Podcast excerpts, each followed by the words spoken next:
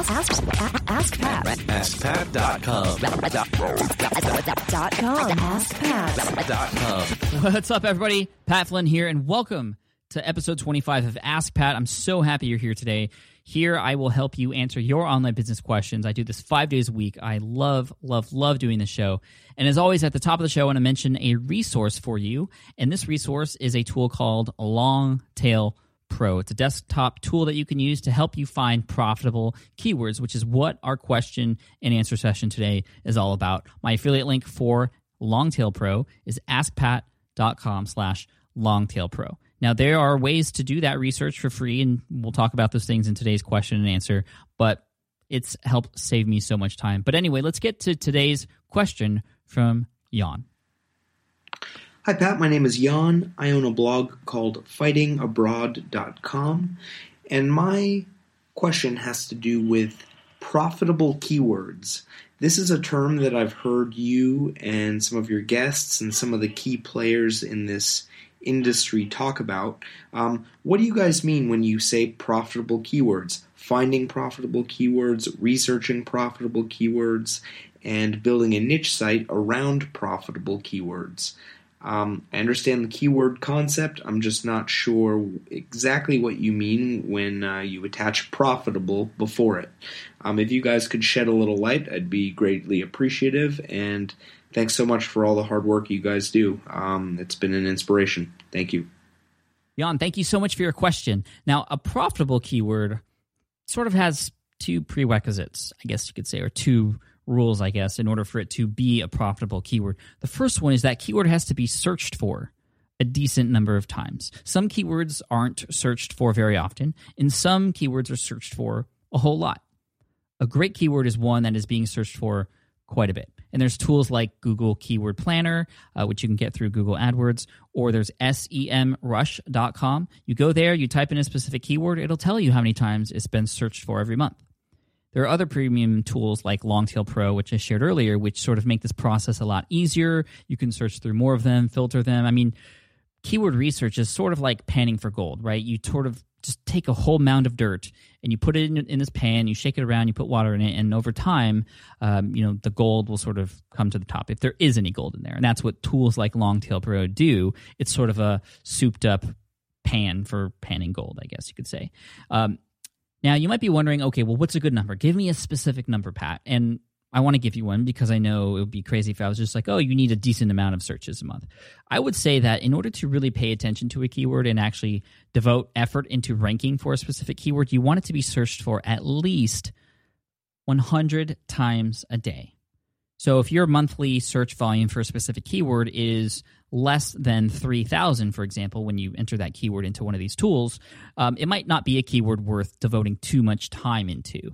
Um, of course, there are exceptions to the rules, and if you're at a point where you have a site that you're ranking a lot of keywords for anyway, and you find another one, um, you know, you might as well spend time doing that.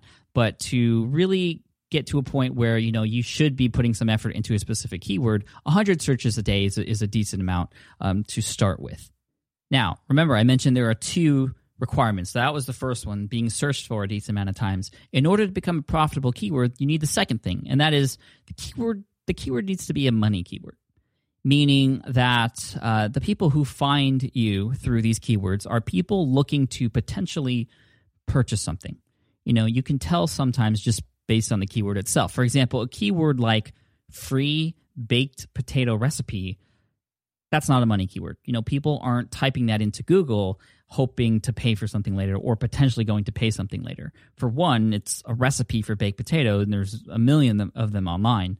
Um, and also, the word free, just obviously people are going in there because they want it. They want it for free.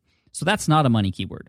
A keyword like retirement planning book or retirement planning course. check out my buddy Todd Tresidder from financialmentor.com um, who talks about all those types of things. But, anyways, those types of keywords that i mean those are money keywords because people are looking for information or a course and they want to pay for the right and best information. Um, and obviously they're willing to pay for it if they're searching out there or they're more potentially likely to. Now there's other ways to tell if a, if a keyword is a quote money keyword in this case. So you could use certain tools to see how much advertisers are paying for those keywords, the cost per click or CPC. So, what happens is advertisers will pay money to get in front of people based on certain keywords that they type in, and they pay a cost per click or a certain amount of dollars every time someone clicks on, on those ads um, to have that person land on their website. So, if you type in a keyword into Google, and there are advertisers you find on the top row or the sort of the, the right hand sidebar, that's a good sign that it's a money keyword because advertisers wouldn't be spending money to get nothing back in return. They're investing ad money to get customers later, or there's some type of monetization uh, down the road. So that's a profitable keyword, searched for often, and it's a money keyword. You know, there's a buyer or a customer or someone who may eventually pay money for something related to it on the other end. Now, beyond just, okay, here's a profitable keyword, a great profitable keyword or a great profitable keyword opportunity is one that meets all of those requirements. And in addition to that, doesn't have very much competition in the search engines. So that means, for example, if you look up a keyword, it meets all those requirements we just talked about, and in the top 10 searches or search results in Google for that keyword, there doesn't seem to be any good content about it or helpful information, and you feel you could provide something better, well, then that's a great profitable keyword opportunity. So, what do you do with a great profitable keyword opportunity? Well, there's a number of things you can do. One thing I did was I created a website a niche site actually in the security guard training niche. So I found I found a keyword that met those requirements. It had uh, a number of searches per month. I think at that point it was I want to say 6,400 searches per month uh, when I when I found that keyword using uh, a tool like Longtail Pro. Um, then it also was a money keyword because advertisers were paying up to two to three dollars per click to be put in front of people who were typing in that keyword. And also the competition in the top 10 in Google for the keyword security guard training, just there was none.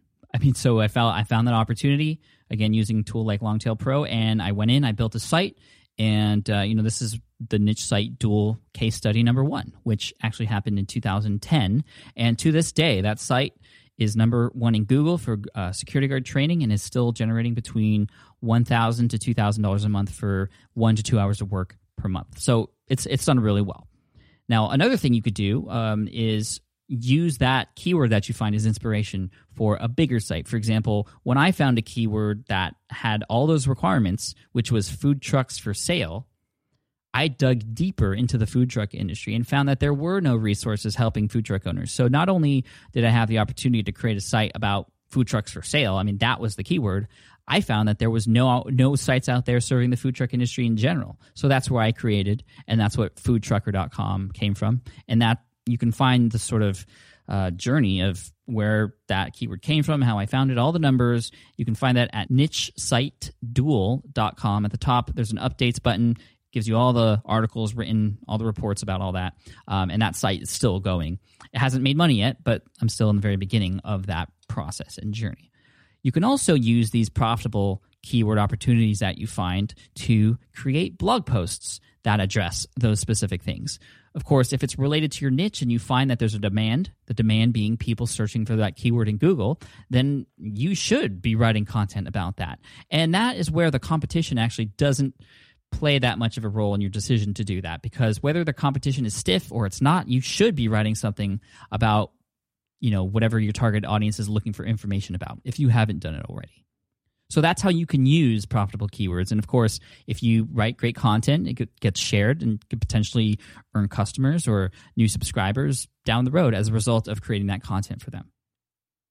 So, Jan, I hope that answers your question. Thank you so much. An Ask Pat t shirt is going to be headed your way very soon. You'll get an email from me if you haven't gotten one already asking for your information. And if you have a question, the listener, head on over to askpat.com. You can use the microphone on your computer to ask the voicemail question. It might get featured here on the show, and that'd be awesome.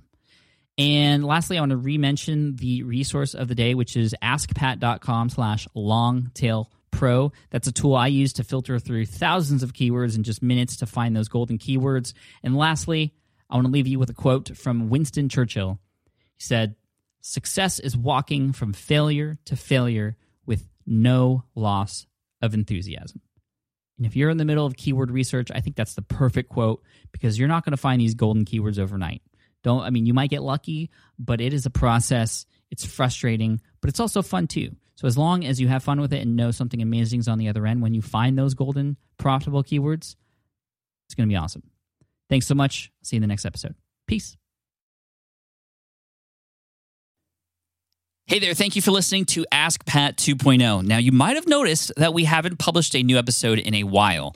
And that is because in 2023, after 1,269 episodes, we decided to sunset the show. For now, at least. In this way, we can focus our energy and efforts on our other podcasts and other projects.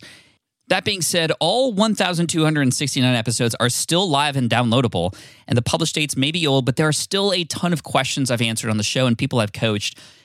Those episodes are just as valuable as they were back then. So you can also visit smartpassiveincome.com slash askpat to dig through the archives. Plus, there's a search tool on the website that lets you search across our podcasts and blog. And of course, the Smart Passive Income podcast is still live and energetic and awesome and publishing twice a week. So make sure you're subscribed there so we can still continue this conversation. And we have some of the foremost experts and thought leaders in entrepreneurship on the show every single week. So you definitely don't want to miss it. Again, check it out. It's the Smart Passive Income podcast. Just find it wherever you're listening to this podcast. You can find it there as well. Thank you again for listening in, and I'll catch you in the next one. Cheers.